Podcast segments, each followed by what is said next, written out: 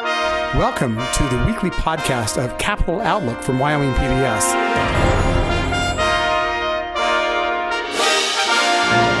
Capital Outlook is a weekly show broadcast whenever the Wyoming legislature is in session from Cheyenne. To learn more, visit us at wyomingpbs.org.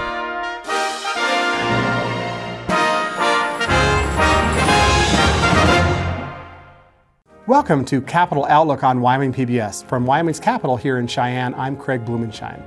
This week, education is front and center in both the House and the Senate, K 12 education, that is, and we're going to spend a lot of time this evening visiting about that topic. We're going to start the discussion with Senator R.J. Kost. He's a 40 plus year educator here in the state of Wyoming, spent a lot of time um, teaching and also being an administrator in Park County, and he has interesting insight into the discussion. We'll continue talking about education with leadership in the Wyoming legislature, Speaker of the House Eric Barlow, and this week the Majority Floor Leader of the Senate, Senator Ogden Driskill. Senator Jeff Wasserburger from Campbell County is our Capital Outlook profile, and we'll end tonight with a discussion with two members of the minority party. That's Representative Andy Schwartz and Representative Mike Yin. All that follows on Capital Outlook, which starts now.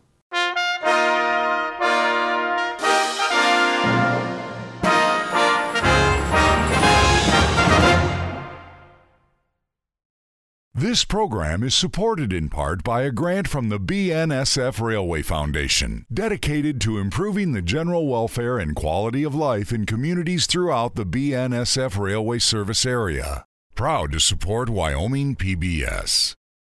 This program was funded in part by a grant from Newman's Own Foundation, working to nourish the common good by donating all profits from Newman's Own food and beverage products to charitable organizations that seek to make the world a better place. More information is available at newmansownfoundation.org. By a grant from AARP, serving the needs and providing real possibilities for the over 50 population in Wyoming. AARP Wyoming, proud to support Wyoming PBS. Programming on Wyoming PBS is brought to you in part by Wyoming Humanities. Strengthening Wyoming democracy through the humanities for 50 years. ThinkWY.org. Proud to support Wyoming PBS. And as we begin this week of Capital Outlook, it's our pleasure to be joined by Senator R.J. Kost. Senator, welcome and thank you for joining us. Thank you. It's my pleasure. We want to continue our discussion about education. And it's a, you're in a unique place, I feel. 43 year veteran of educating in Wyoming. You were a teacher, first in Dubois, longtime teacher in Powell, Powell, then you became an administrator. You also served on the um, recalibration committee over the over the last uh, over the interim here. So I think that your perspective is one that that's pretty unique. You told me that you have um, some concerns and want to correct a few misconceptions that are out there, and I'd like to start there first. What are some misconceptions that are really um, on your mind? Well, I, a couple of mis- misconceptions I have are first of all, wh- the performance of our schools. Uh, when you look at the facts out there about the NAEP, and the NAEP, of course, is the national assessment. Uh, we have increasingly climbed through the years, and when you look at the number, uh, it was said the other day on the floor, uh, 73 percent of our kids are basic or better, and, and would you really want that? Well, they didn't say better, they said 73% of our kids are basic. And the bottom line is it's 73% of our kids are basic and above. And yeah, that doesn't look real impressive if they look at the number 73 as possibly a D in some grading situation. But if you look at the highest score, which at that time was a different state, at 75, two points between the top score and our score is certainly not anything that's saying uh, we're bad. We've moved up. Uh, at one point, we were 25th in the ranking, and then we've moved up in the fourth grade. We've also moved up in the eighth grade. They don't take the test at our high school level, so it's not uh, given there. We have the ACT for our juniors. We are in the group of uh, states that require it of all of them. And so that score can be compared and see how we're doing there. Uh, the important thing to think about is money doesn't equal performance. And so in our education system, we have to understand that the money that we're being paid doesn't guarantee you're going to be 100% of your kids proficient. The money only guarantees that we have the ability to get quality teachers in here that can teach our kids, and that has proven very effective. At the same time, uh, when we look at poverty level and the different challenges that teachers have, it's not as easy as just saying, well, we should be at the top. The bottom line is there's a lot more to it, and it's a very complex structure that we've got to work on. It, it, certainly is, Senator. But then you wrap around this fiscal challenge, this $300 million a year projected budget shortfall for K 12. Money isn't the big answer, but there have, has to be some cuts, and others have advocated there also has to be some revenues. So, where do you see Wyoming ending up here? Um, it's, it's right on your plate right now. It is, and we have to get it under control. And I have not been adverse to cuts. We need to make cuts. When you hand somebody uh, a pot of gold and then you say, I want to take it away, it's pretty difficult to get them to just openly say, oh, yeah, sure, take this. But on the other hand, the important part is we can make some cuts. We have to be aware of two things that are really important. Number one, our students in this state are very important. And so we've got to make sure that we don't adversely affect their education to where they're not going to be successful. I don't think we're going to do that with most of the uh, things that we've talked about. Not all of them. There's some things out there that could be detrimental. And then we need to have good quality teachers and we need to have longevity of those teachers so that they can be in the systems and create the continuity of growth for our district. If we would look to pay for our teachers where they are and get rid of the ghost teachers as far as that supplementary that helped the school districts be able to make the different salaries, it would make a difference. Um, is it going to make a lot?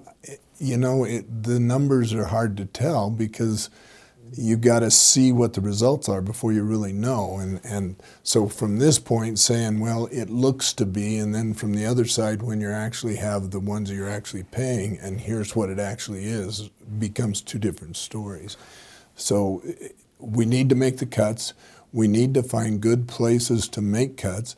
The insurance that's being paid can trim back to the ones that use it we can trim back the ghost teachers and say, okay, let's make sure we're paying our teachers a fair salary. What are the administrators and school board members telling you? I'm guessing your inbox has had more than one or two emails about this issue. Are they saying that, you know, we've come to depend on this money for A, B, and C, and now you might cut that money? It's going to impact our kids. Well, the first thing that you're going to hear is it's going to impact our kids. And you know, there's an argument to be had. Uh, it doesn't matter whether you're talking about a custodian, a groundskeeper, a bus driver, a teacher, or a principal. They all are instrumental to the success of our kids because you never know which kid one of them may have talked to that gave them a boost or gave them encouragement to keep going. So that's true, but where's the biggest impact of our kids? We know that teachers have the biggest impact and then principals are next. So it's important to make sure that we have good, solid leadership to lead our teachers and then good teachers that are going to perform. Uh, a lot of our school districts, because of the situation with ghost teachers and trying to create some more money flexibility, have chosen to go with a little higher class numbers. At one time, that was a waiver you had to apply for, and then it was done away with. Uh, we're still paying right now at the levels that were set from previous years. When you bump that level up, that removes obviously some of the teachers, but where it hits more than anywhere else is our large schools because our smaller schools just don't have that many. Right. So that, that becomes a real critical issue. And uh, we've got to look at that as well. The block grant is a real complex structure, and trying to get a, a better understanding of the whole thing is extremely difficult. And I don't want to say that with the idea that it can't be understood because it can. But at the same time, trying to figure out what that means for each of the different districts in our state becomes a real challenge. And small schools have to have some importance because if we don't have small schools, we don't have those small communities. And those communities are just as important to those areas as the large schools are to the large areas. The most important thing for me is this is not a district created problem. Legislator created the problem when we funded it the way we did. And so it's as much what we did because the school districts are not breaking any rules. They're not breaking any of the uh, conditions of the block grant. They're using the block grant in the best way that meets the needs for their district. And I think that's important to understand. Mm-hmm. So to criticize the school districts for that is really rather difficult. But at the same time, trying to cut that back becomes a mm-hmm. challenge. And we all have to find a way to do that. And the legislature needs to say, okay, we understand where we were, and now we've got to move back. At the same time, I think if we work together, the school districts can work with us to make a, a compatible solution to this. So we have to then maybe talk about revenue sometime if you want to have a sustainable discussion about K 12 funding. What is your view on the need to have these res- revenue discussions sooner? Maybe a year or two from now or down the road? Where are you at there? To be honest with you, I really feel like it's pretty difficult for us to stand here and say we need to cut, we need to cut, and never look at the other side. And I'm I'm not a fan of taxes, but at the same time, we need to seriously take a look at taxes. When we have a beer tax that hasn't been touched since 1937, we probably need to say maybe it's time to look at that a little bit. Uh, but at the same time, just taxing to tax is not the best answer, and I'm not in favor of that. It's got to be uh, reasonable. I think it's got to make sure that we're not hitting our people in the hard, most difficult ways. Uh, things such as the corporate tax and a few of those things could be put in that would not affect us as much and still start bringing some revenue in. If we're asking the districts to cut, which we are, that's okay. But at the same time, if we're not looking at the other side and trying to say, okay, together these two need to kind of merge to get to a, a reasonable spot, I, I, don't feel like we're doing justice to both sides. Before we turn away from education, quickly, is consolidation a good idea? You're in a county that has multiple school districts. No, consolidation isn't a good idea. We're not going to we're not going to save the kind of money that we need to save compared to what it's going to do to communities and what it's going to do to districts. Uh, putting a single administrative group, central administrative group to each county or whatever, which has been talked about, would maybe be $7 million. But when you start looking at, okay, how do you deal with uh, if you want to take three schools and one school is the highest paid and another school is middle to that and the, another school is the lowest paid, if they're all in the same district, do you pay the highest to all of them? Do you pay the middle to all of them and cut some and raise some? Do you pay the lowest and cut both? There's a lot of unanswered questions there that you really don't know where those are going to go. So, in the end, I'm pretty confident that that seven million is going to end up being much less than that. And for in the savings pro, you're talking about, yeah, and, and it's just not going to be of any value. I want to turn the page and talk about Medicaid expansion. You're in a unique position also, I think, to bring some um, quality discussion to the table. You are currently the pre- president of Powell Valley, Powell Valley Healthcare. You've been a longtime member of the Board of Trustees. Um, you've been through some tough times and some good times with Powell's Hospital, if you will. Is now the right time for Medicaid expansion in Wyoming? I tried supporting it last year, excuse me, and it wasn't quite as effective as uh, I was hoping it would be. I, I, firmly believe that we need to look at Medicaid expansion uh, there's a misconception out there with Medicaid expansion that a lot of people are just going to quit paying their insurance and get on Medicaid expansion, and that's really not true. This is a group of people in the middle between Medicaid and paid insurance that don't have the funds to be able to get to insurance.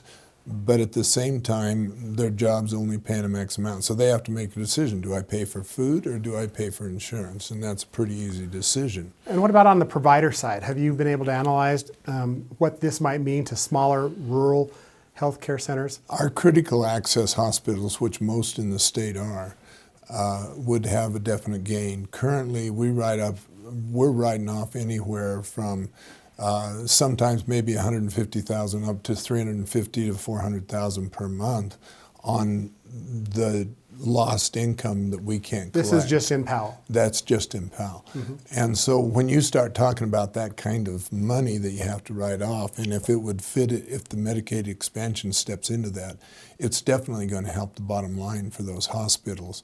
And it's going to, we want to look at it in a larger situation than just the hospitals. Because the healthier your community is, the healthier they're going to be towards different jobs, towards bettering themselves and making a better uh, life for themselves. So we're not only helping the hospital with some economy. We're helping the economy of the state because these people are going to be more productive in the state. They're going to have a different outlook on what they can do to maybe move up. So there's a lot of wins to it. If you look at some of the surrounding states, such as Montana and a few of the others, they've had a substantial growth in the amount of money that they've been able to bring in because of that. This year, with the possibility of using COVID money to help cover that, would mean the state wouldn't be out much money at all compared to what it would have been in the past. Well, that Medicaid expansion bill is on general file in the Senate. We'll see when it might surface. Perhaps that might be sometime next week. Could be, and that would be great to be able to talk about. Well, Senator Kost, it's been a pleasure. Um, thank you so much for joining us on Capital Outlook. Well, thank you very much. I've enjoyed it. We want to continue on now with our weekly discussion with the leadership of the Wyoming legislature. That's next. Stay with us.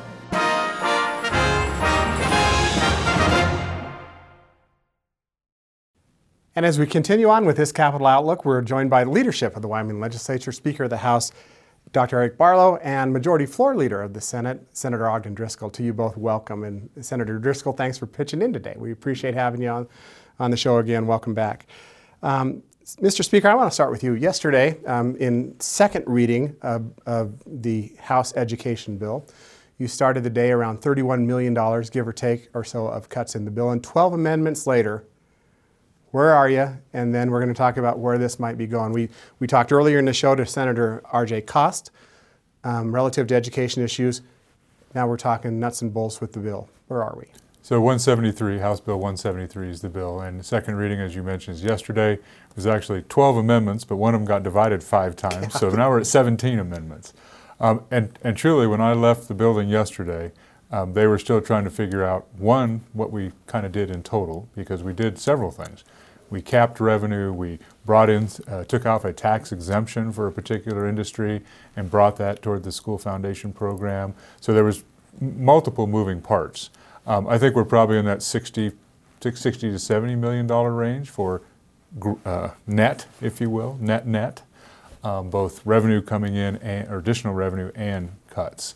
Um, but quite honestly, they were still working on it. The other thing they're working on is how it affects each district, because when you start getting into the components of the funding model, adjusting, you know, um, tutors, um, tutors, all, all those different things, it affects different districts differently. And so that's the no, that's what people will look at today and say, okay, how big a hit did my district take? And that's when people start saying, oh, I, maybe maybe that wasn't the right you know, this isn't the right formula. Let's try another one and see how that turns out. Um, so those are the little tweaks, but that, that, can make a significant difference depending on what district you're in. And before we go to the Senate side here, the majority floor leader said yesterday, he said, look, you know, we start with, with uh, $30 million in cuts, brought in 10 million bucks a year. I can maybe go to 60 million or so in cuts, but I'm not going above that. Um, 100 million would be too much for him, is what he was saying, and I'm par- paraphrasing. Is there a number in your mind, Mr. Speaker, that, that the House needs to center on, um, at least this year, to move forward? Um, there isn't. I don't have a number in mind. I think that the the House has been basically the bill. If you look at the bill that we have, of course, we can have revenue in our bill. Our Senate colleagues can't initiate a revenue, so we can have revenue. So that's one component, one leg on that stool. Second one is diversions. We have current um, revenues, uh, flows of funds that we can adjust you know, modify uh, um, and affect our paper deficit, as you'll hear uh, former Speaker Harshman talk about. And the third thing is what the program is, what we're actually going to fund, and what the cost of that is funding. So the House is, I think that what you're seeing from the House is we're trying to look at those three components and how they fit together. Um, that makes a lot of moving parts. Now, so for me, there isn't a number. What there is is adequate, equitable, and defensible educational program when we get to the end. That's what I'm looking for. Three things adequate, equitable, and then defensible, both to the public and to our constituents, but also if somebody wants to take it, take it to the uh, judiciary. Mr. Majority Floor Leader, the Senate side. I know you've been keeping an eye on what the House is doing as well. I followed it closely, and you can't lay it out much better than Speaker Barlow did. Uh, particularly the tail end of his statement is truly there. Is how, how do we fairly do this? We know we have a structural problem in education, and how do we get a handle on it? And for me, I saw in this session, the first time, in my opinion, the House is really looking at it and saying, we're looking hard for solutions, and we realize part of those are going to be some cuts. And, and I'm seeing that, and I'm, I'm really happy about it because I think it's the path to get Wyoming as a whole budget, not, not just education but the whole budget where we can balance it out and we can start talking about how we diversify our economy and go on for it. And, you know, our, our revenues are picking up. So it's not quite the, the crisis it was, but it's really serious discussions about how do we meet in the middle on this and do the best we can and have the best education we can. How do you two vision this moving forward in the coming days and weeks? The House has its bill. It's different from the Senate's bill. Senate bill is going to come over to the House side if it passes on third reading. The House bill is going to go over to the Senate side if it passes on third reading. But they're different in their in their in their in the cuts, and then there's that revenue piece in the House bill that you're going to have to talk about. How do you see this going forward, Mr. Speaker? Let's talk to you first. Well, uh, going forward, we just got to get through third reading on the House side. I mean, bottom line is there's a lot of discussion. If you watched the debate yesterday, a lot of those amendments that came on were 31 votes or 28. Yeah, very close. One way or the other. Yep. I mean, some didn't get adopted and it was very close, and the other other side. Now, some were, were wider margins, and that's fine. But a lot of the really, you know, the ones that, yeah, the ones that were more challenging, they were close. And so now we've got a bill that really displeases probably three different groups in some way. Folks that don't want any revenue in the bill, they're displeased. Folks that don't want the diversions, they're displeased. Folks that don't want to adjust the educational program, they have um, reservations. So now we got to get those three folks. Is, and the bottom line for me is, do you want to continue to have a conversation or not? Do you want to continue this conversation or not? Because if we don't have 31 votes on third reading, which likely will be today, our conversation or our ability to engage the conversation goes away. And then if the Senate kicks something our way, then we take up whatever they whatever they provide. And they'll do the same, I would hope, for us. Now, do we double up? Do we each consider each other's bill? I think that would be a discussion that leadership would have and say, let's pick one, let's co- focus on one, the other body focus on this, you know, and then we can go to a conference committee, hopefully on one bill. You know, we're, we're getting to the, as you know, we're getting to the end of committee of the whole House of Origin. It's next Monday based on our current schedule. So, you know, we don't, we don't have lots of extra time after that to, and, you know, we're at day 20. Yep. T- day 21 today of our session. Um, so there's only really two weeks of work left. I want to talk to you in just a moment about the impact of not having two days this week to, to do your work, uh, Mr. Majority Floor Leader. Is that kind of how you th- see things progressing here? Absolutely. Yeah. There'll, there'll, be a bill, I think, we're at a point, one bill will come from both sides very likely unless they die. And what Speaker Barlow said is very true. Our side's the same as, you know, our bill's a, a pretty robust bill and it's got a lot of unease on it. It's it's hard to do this. We're going to lose jobs in our hometowns. We all know it. Uh, Speaker Barlow was correct. Everybody pulls the sheet out, looks what it does to your local districts. Uh, you know, our bills got some districts get hit 20%. There's got to be a way to fix that within those bills, and that's that's going to get worked on because th- there is no way, and none of the legislature, I believe, wants draconian cuts on our schools.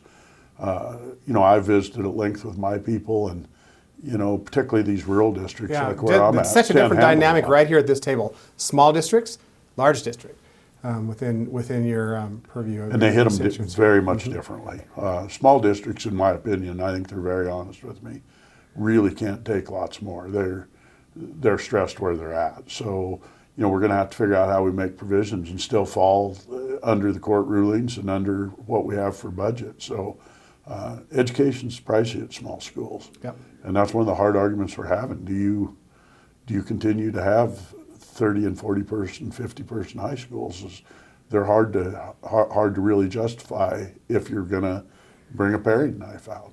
So t- tough decisions, and they've been there for uh, almost since I've been in. We've been having the same discussion. Now it's it's really come to the place everybody's serious, and I do think we're going to hit good solutions. One of those bills will be the vehicle, and we're going to come out with something that's reasonably substantial, in my opinion. Last word on education, Mr. Speaker. Yeah, it's challenging, and, and this, this dynamic of larger districts they have more capacity. They can absorb and move things around. Small districts, actually, is my biggest concerns, and I, and I do represent part of Converse County, which is a medium-sized district, if you will, and and they they, they probably um, you can be as nimble as anybody. Small district, you start paring back resources, flat out resources. It's a challenge. Bigger districts has more latitude, so that's when that you look at those look at those spreadsheets and you see what it does to different districts, and it's a challenge, really a challenge. Senator Kost said earlier, and I think it's something that, that, that is often lost, is that the school districts didn't make this issue. The legislature made the funding model, and now the legislature needs to fix this um, coming down the road. So I think that's um, it'll be very interesting to see how this plays out. I think that's that, that's correct to a certain degree, but they're block granted and they've got flexibility. So some of it it's it's hand in hand, and that's going to be part of what this is. Is how do we really determine who, who does it and how do we do it efficiently? So it really is. A, let's not point at each other. Sure. Let's hold hands and say how, how do we figure out to work together to get a solution. I want to ask you how the weather in Cheyenne now is going to impact the what happens in the legislature moving forward. You lost two days, Monday and Tuesday of, of, of this week, um, because this town was paralyzed because of the, the, amount of snow that it got, and just, just kind of getting away from that right now. Any change in the schedule? Um, you delayed some deadlines. Is the legislature still going to likely adjourn April 2nd? Do we know? So I think that the, the two days we lo- aren't lost as legislative days; they were just lost within the week of work. Right. Um, I think the discussion right now between leadership, uh, Senate, House is do we make it up one day on a Saturday and maybe one day in April or two days, you know, tacked on to the end um, to see. It's not going to be this coming Saturday because I think a lot of us that didn't get home this past weekend want to go home. Um, but I think we will we will use those days. They will they will come in at some point. Um, I, I just we just haven't kind of settled on where We're they probably are. slightly Told your colleagues track. yesterday, yeah, at the end of the day, that you- you're looking at a Saturday at least. We without a doubt will have a Saturday, but what I told our body, which we haven't talked with House leadership, we're going to tack an hour a day on every day here on out, and hopefully do one more Saturday. We we've actually made a really hard effort this year to be done fairly early in the day so everybody can be sharp. We've been trying to quit around 5:30 to 6. We're going to tack an hour on that every day. Guys need to go to bed earlier, but it's going to buy them a Saturday back down the road. Real quickly, um, I-80 tolling was on the floor of the Senate this week. Um, uh, the Senate moved forward, as I understand it, uh, in committee of the whole, an idea to look at the process, um, have approval to have that process looked at, to potentially maybe three or four years down the road, then have a solution maybe to provide funding for a highway that supports 24% of Wyoming's traffic. You talked about that quite a bit on the floor yesterday. Absolutely interesting. I 80 tolling's been up almost every year since I've been in the legislature. It's failed. It's one of those bills that just goes away. We've had some change in federal law that allows a, a different model on it. Uh, you know, like say a quarter of the traffic in Wyoming goes down I 80, 7,000 cars a day, but it's equaled by 7,000 trucks a day. Truck sandwich was my favorite quote of the day Yeah. yesterday. Uh, 80% of that truck traffic does not stop other than to buy fuel in Wyoming. And basically, the debate yesterday was every county in the state, when you fuel your trucks or cars up, you're paying for maintenance on I 80. Do you want to continue to pay that? Or do you want to go to a user type fee that's actually the people using it and get that other money back out into the counties where we can get our roads where they're they're not deteriorating in better shape. And it was a compelling argument yesterday and it, it also was not let's do it. It was let's pull a study out and look at the actual economic impacts so we can have a, an honest debate on do we want to look at toll roads in Wyoming and what are their impacts. And the feds now are letting we may be able to have it where the people that live down there run pretty much toll free. And for the rest of us, if you're using it, it's a use tax. Uh, once again, same as education, with the advent of uh, low carbon cars, better gas mileage, we just don't have the budgets in Wyoming to keep our highways.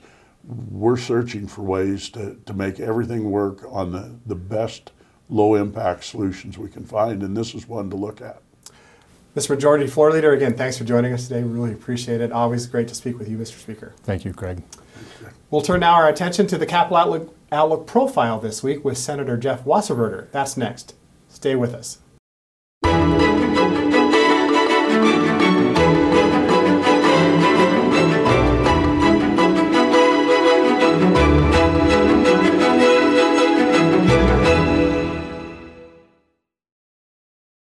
And as we continue on with this week's Capital Outlook, it's time for our Capital Outlook profile with Senator Jeff Wasserburger from Gillette. Senator, welcome and thank you for t- spending time with us today. Well, thanks for having me, Craig. I've always enjoyed the PBS shows and documentaries, and uh, over the years, I've watched some great stuff that you guys have done, and and I've always been a bit of a historian after teaching American history for 16 years. I've enjoyed Wyoming history, and so Wyoming history is really kind of neat stuff sometimes. And, and you guys have done a wonderful job showing all, all of that. Well, thank you. Thank you so much. I appreciate it. Senator, if, if my math is right, you are now the third on the totem pole, the third longest serving legislator in the Wyoming Senate. Is that correct? That is. Um, actually, with the retirement of Senator Bebout and Senator Coe, I bumped up a few years. Um, but you're actually adding the years I had in the House, which was 12, right. And now I'm on year seven in the Senate. So, relatively a new senator still, but uh, I've been involved in the legislative process for a long time. And one of the things that happened many, many years ago when I first ran for the legislature in 1994, I was elected, and in 1995, I was sworn in. I was the youngest legislator in Wyoming for 10 years. Wow. And I was like 36 at the time. And now I wouldn't even be in the top five. There's, there's lots of young people over in the House and even in our Senate that are younger than I was. And so uh, it's really neat that we have that influence of young people in our legislature and that they are outstanding legislators in their own right. Uh, they've done extremely well. And so eventually, I think in 2007, I retired from the House because I had promised term limits. And um, I was at 12 years. And so that was my term limit. That didn't mean I couldn't step out. and then run again like I have for the Senate. But I have already told my constituents that I don't believe that I will serve past uh, 12 years in the Senate. So that's kind of where I'm at, and and uh, I've been around long, time. Long tenure of service. Okay, so I'm looking at the roster now, and I see Wasserburger down there at the very bottom. You get to vote last all the time. Is that a is that a blessing or or a curse? How does that work? Well, that's a really great, great question. You're very observant because um, I I do pay attention to my vote count many times, and um, there has been numerous times in the last seven years where uh, literally I know where the president of the, of the Senate is going to vote, and he votes after me.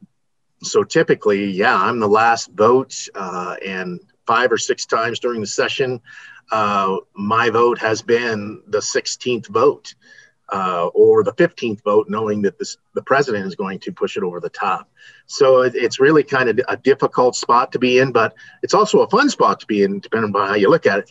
You know, and I think the other one uh, that is very difficult is the very first vote, and uh, that is uh, Jim Anderson out of uh, Casper. Yeah, there's there's two sides to that coin, isn't there? You were you were senator born in Lusk. You were you're a tiger at heart. Is that right? Well, I am a tiger, and uh, yesterday we celebrated 50 years of uh, my wrestling coach coaching wrestling at the state wrestling tournament. And uh, actually, a, a, town in my uh, district, Wright, won the state 2A wrestling championships and actually upset uh, Moorcroft, who had won, I believe, seven or eight in a row. And so that was a big accomplishment for Wright. And so I'd like to compliment the people of Wright and the and the wrestlers in Wright for doing such a great job at state wrestling. And the, today is 3A, and tomorrow is 4A. And uh, I should remind our viewers we're filming this in front of the legislative session so that we can actually read and see how everybody did. Little less, less history there. Uh, Ron Thon, who um, was a tremendous um, teacher, wrestling coach, etc., in, in, in the Riverton area, and for which the largest tournament in Wyoming is named after, is also a Lusk alumni. So there you go. Before he wrestled at Nebraska. And I coached against Ron. I knew Ron very well. I went to his folks' house in Lusk many, many times when I was a boy. I knew who Ron Thon was. I idolized him as a little kindergartner watching him wrestle in Lusk and uh, might be one of the nicest men oh. ever to live the state of Wyoming and just a phenomenal guidance counselor. Yep. He was a dear friend of mine. I, I miss him dearly. A wonderful person. Um, your daughter had an interesting um, a little bit of history with COVID and the vaccine. Um, we thought she might have been first, but I think I've learned now from you that she was actually the second person in Wyoming to get the vaccine. Yeah, and she, um, Haley, my daughter, uh, graduated from the University of Wyoming with a nursing degree, and um, she went into nursing. Last year, she earned her master's degree. She moved to Cheyenne and was working in the ICU unit with COVID patients all summer long. And so uh, she was one of the most at risk uh, in the state of Wyoming. And when the very first vaccine came to Cheyenne, uh, she was asked to be a part of uh, a press conference where Governor Gordon actually came and they came in and doctors, nurses, and other people within uh, Cheyenne Regional Hospital were given shots. And there was one person who could not make the meeting that day. And so she was actually shot at about 10 o'clock in the morning. And then Haley was the second second shot in our state. But right now she has moved to Minnesota and she is attending the she wants to be a certified nurse anesthetist. A CRNA is what mm-hmm. it's called, which is essentially like uh, uh, a physician's assistant or nurse practitioner. Well, we wish her well with, with that. So, back to your teaching. You were a coach, and you have told me you've, you coached football, you've coached wrestling and, and baseball. Um, what type of coach were you? Were you a screamer? Or were you a little more laid back, or how did that work for you on the sidelines there? Well, I, I'm pretty known for my how loud my voice was. okay, okay. I had great teams and I had great kids. I, uh, you know, we won the, the very first wrestling cha- state championship in Gillette in 1993, and then again in '95. Um, you know, in baseball, uh, my kids ended up winning three state championships in baseball. Uh, you know, we never ever won it in football when I was coaching football, but we got to the title game twice, and and uh, I let Coach Harshman put it to me that particular. Uh oh. uh oh. We'll have to have a. The game was actually at Natrona too, so. Well, the home field advantage was his big advantage there. We'll we'll we'll say that for him. Senator, I want to visit with you about something personal, if you don't mind. Okay. Um, you, you've had cancer, and I think it has been publicly known um, that you've been battling cancer for some time. You've been part of a clinical trial, and you're, you're still battling that today. Give us an update and, and tell us how you're doing. Well, um, it's very interesting. Um, well, it's very interesting to me, obviously, but um, you know, I was having some problems breathing in the last political campaign, and I was out setting up my campaign signs, and um, you know, I passed out, and I was having trouble um, breathing, and essentially, what was happening was my heart was having difficulty pushing blood over to the lungs, so it was it was just really uh, a difficult time. And finally, um, they thought it was my heart. Doctors did early, but they finally sent me to, um, they did a, a, CT scan here in Gillette at Campbell County Memorial Hospital, and they, they found a, about a golf ball size uh, mass in my right lower third lung and lobe. And so we went to Denver. Uh, we went to the University of uh, Colorado Anschutz, and um, at that point, they operated on my right lung and removed a third of it actually. Mm. And they were unable to um, take the mass out because it was attached to uh, the lung wall. So at that point in time, we've had all kinds of uh, research um, that these doctors have done for several years now, probably 10. And it's all immune called immunotherapy. Essentially, what it does is um, they have what's called DNA markers. There's four of them, and my DNA matched to all four of their markers. And so they started me on a drug which is called Tagrisso, and Tagrisso uh, puts your your immune your immune system on steroids, and it comes into your body and it attacks the cancer and it kills it.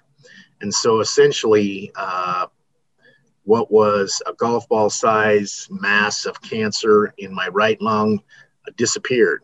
And um, we have had a little bit of a setback. This has been almost three years now.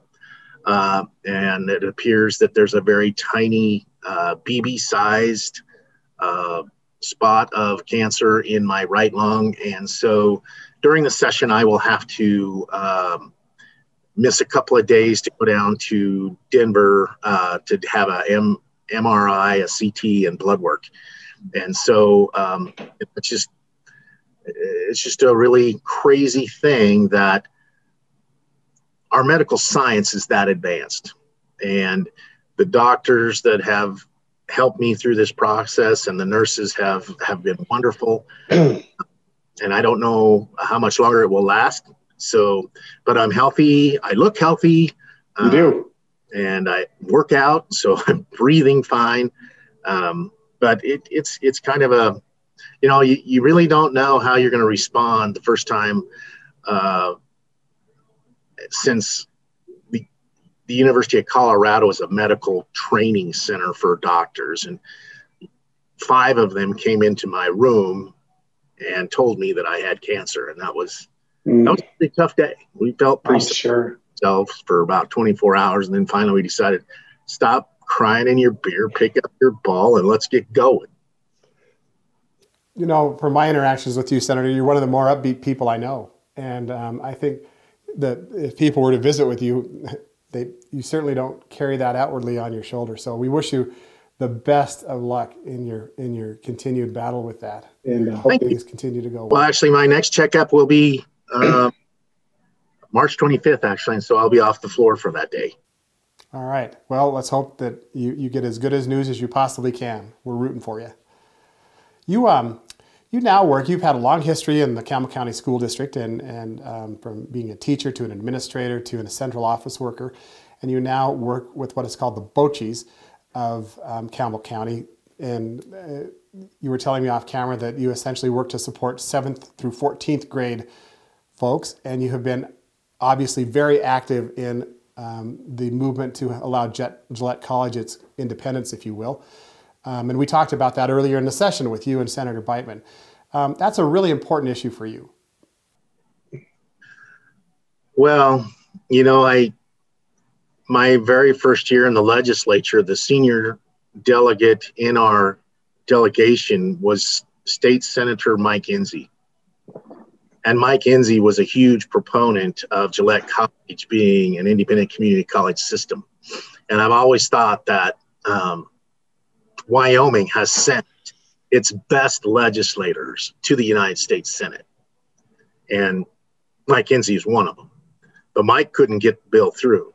He couldn't pass it here in Gillette.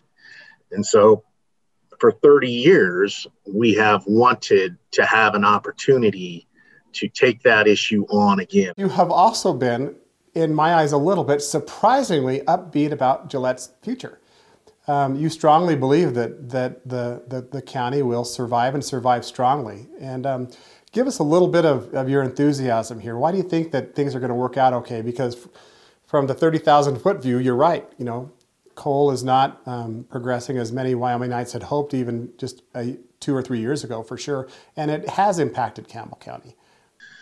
Well, you know, I always, as I had a number of economics classes in college and and how to judge the health of your overall economy. And when I look at Gillette, uh, I see a thriving community. I see about 700 students every two days going through the Gillette Technical Education Center, learning, earning degrees in diesel, uh, electricity, welding, computer science. And I see a birth rate in our community that was higher than last year. We are typically having between 650 to 700 babies a year. We have our sales tax, which last month went up 45%. We have possibly the hottest uh, housing uh, sales in the state. Uh, we, people will be surprised by that, I think. I mean, people are moving in because of the amenities that, that Gillette has. Well, Senator, we're, we're so thankful for your time. Again, we wish you the absolute best of luck, not only with the session, with your health, and with obviously the economy you're so concerned about in Campbell County. Thanks for joining us on this Capital Outlook profile. Best wishes to you, Senator. Thank you.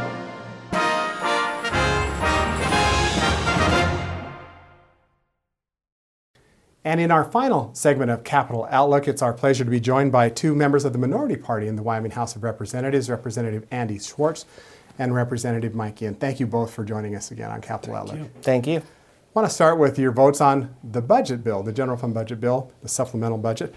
Uh, we have a yes vote and a no vote. Um, let's start with you, um, Representative Yin. You chose not to support one of 10 votes, if I recall. Sure. That, that didn't support the budget that ultimately passed. Why? Yeah, I think ultimately the cuts go a little too far than I'm comfortable with. And I think for me, the focus needs to be on how, how we balance it in both directions, right? In cuts and revenue. And if we only do cuts, it's not really one that I can support. Representative Schwartz? Well, partly my vote is based on my membership in the Appropriations Committee. And when you've worked on the, sup- in this case, a supplemental budget since December, um, I felt personally invested in it to a certain extent, and I don't disagree that there were a lot of the cuts I thought were more than necessary. I thought we came to a reasonable outcome with which to now negotiate with the Senate, because ultimately we don't have a budget yet until we negotiate one. Representative Yin, you talk about sustainability. And your no vote to me is maybe a vote that's not sustainable to the um, aspect that you thought there were too many cuts. But with the pragmatic view, there's not going to be a lot more revenue. How is this budget going to be sustainable then? Sure. I mean, I, I think right now we have that rainy day fund, the LISRA, and as, as long as we have that, it, it's troubling to me that, that we aren't lo- willing to look at revenue as long as we have the rainy day fund.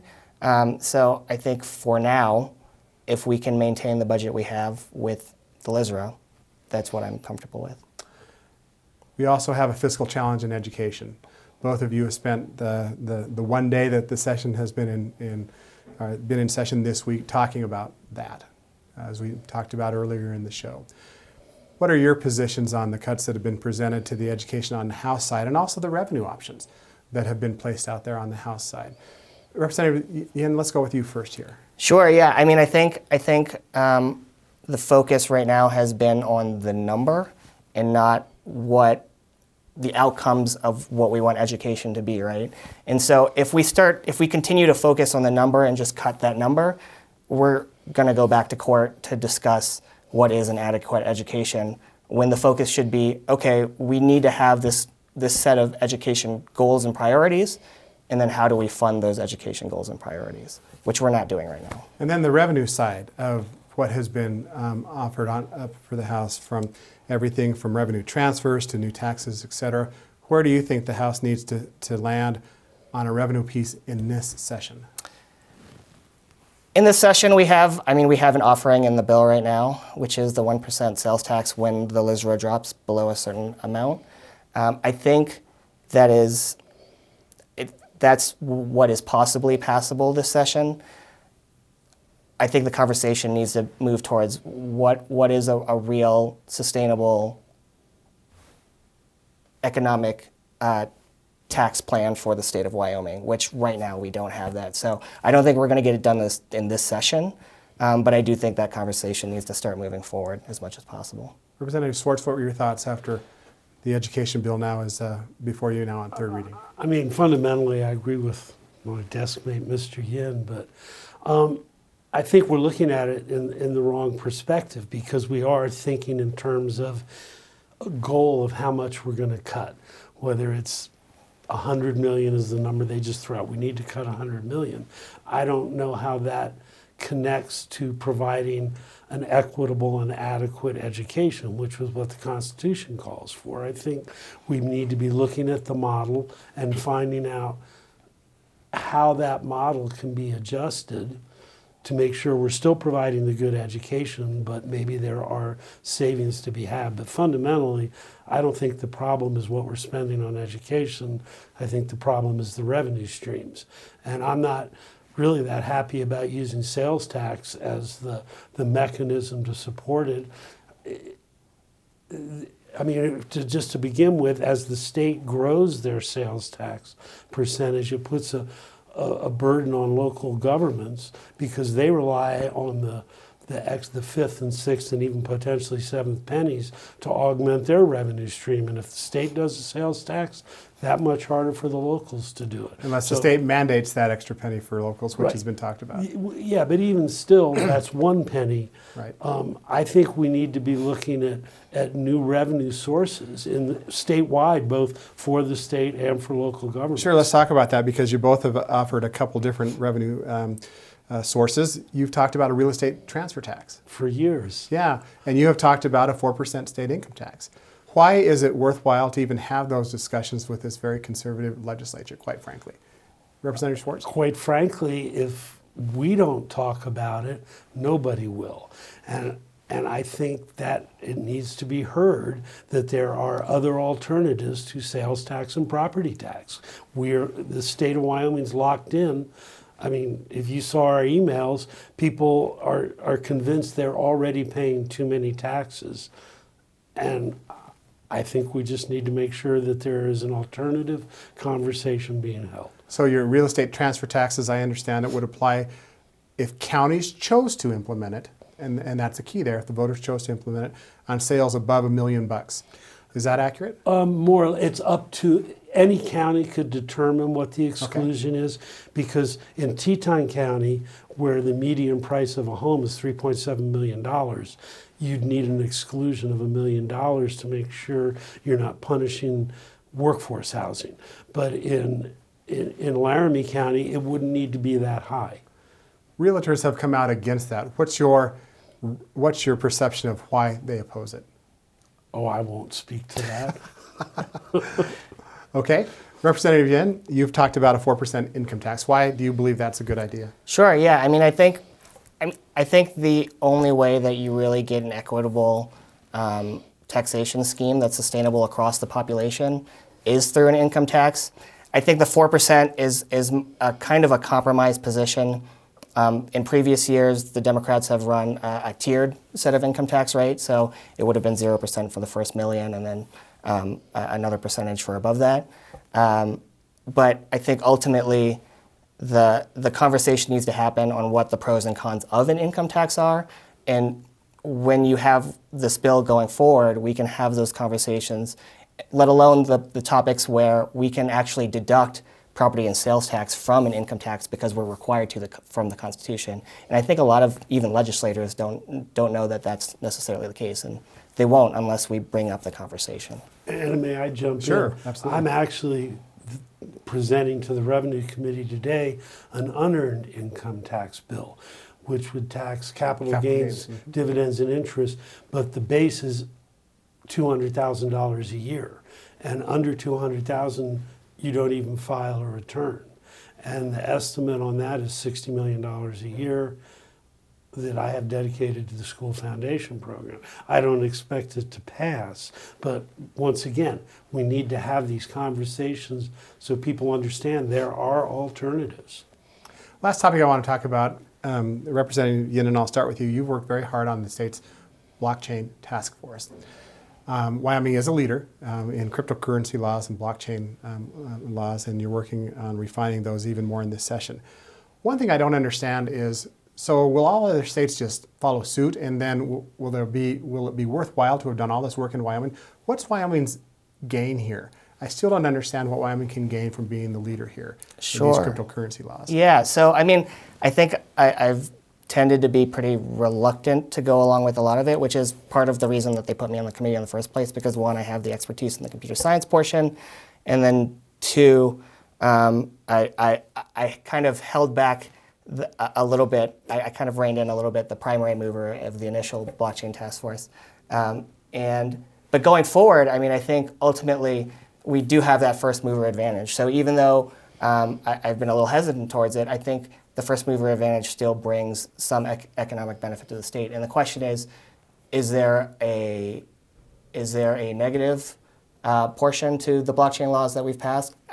That's that's one that I wanted to make sure that there was there hasn't been a negative. Um, And that's what you believe so far. Am I correct about Correct. that? Correct. Yeah. And so if there's a positive benefit that we can bring some business into the state, I'm all for it. I, I do think ultimately um, we still need to have that conversation about if we diversify the economy but don't have a tax structure to support it, we still need to work on that. But I think with the blockchain stuff, we're doing fine so far where it brings in positive benefits with not that much net negative benefit, right?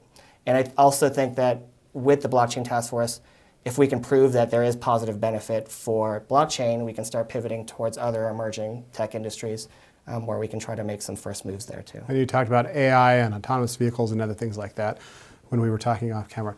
Last word, Representative Schwartz. Going forward here for the last half of the session, what's what's on top of your mind? It, I mean, the two big issues are education and the budget. Right. And we need, actually, we don't need to. I mean, we might not have bills when we come out of this, and that might not be the worst case scenario because then we have a budget. This is just a supplemental budget. So we just are ceding authority to the governor on that. And with education, eh, we still have a block grant. We have a model um, if we can't come to agreement. I, that doesn't make me happy because I think it's our job to actually solve problems, and the problems still exist, but not the worst case scenario. Be interesting to see how this all plays out. Gentlemen, thank you so much for your time, offering a minority perspective, which I believe is important. Representative you very much. Yin, Thank you very much for joining us. And that's a wrap on this week's Capital Outlook. We'll be back next Friday. We hope you'll join us then. Thank you. This program is supported in part by a grant from the BNSF Railway Foundation, dedicated to improving the general welfare and quality of life in communities throughout the BNSF Railway service area. Proud to support Wyoming PBS. This program was funded in part by a grant from Newman's Own Foundation, working to nourish the common good by donating all profits from Newman's Own food and beverage products to charitable organizations that seek to make the world a better place. More information is available at newmansownfoundation.org. by a grant from AARP, serving the needs and providing real possibilities for the over 50 population in Wyoming. AARP Wyoming, proud to support Wyoming PBS. Programming on Wyoming PBS is brought to you in part by Wyoming Humanities. Strengthening Wyoming democracy through the humanities for 50 years. ThinkWY.org. Proud to support Wyoming PBS.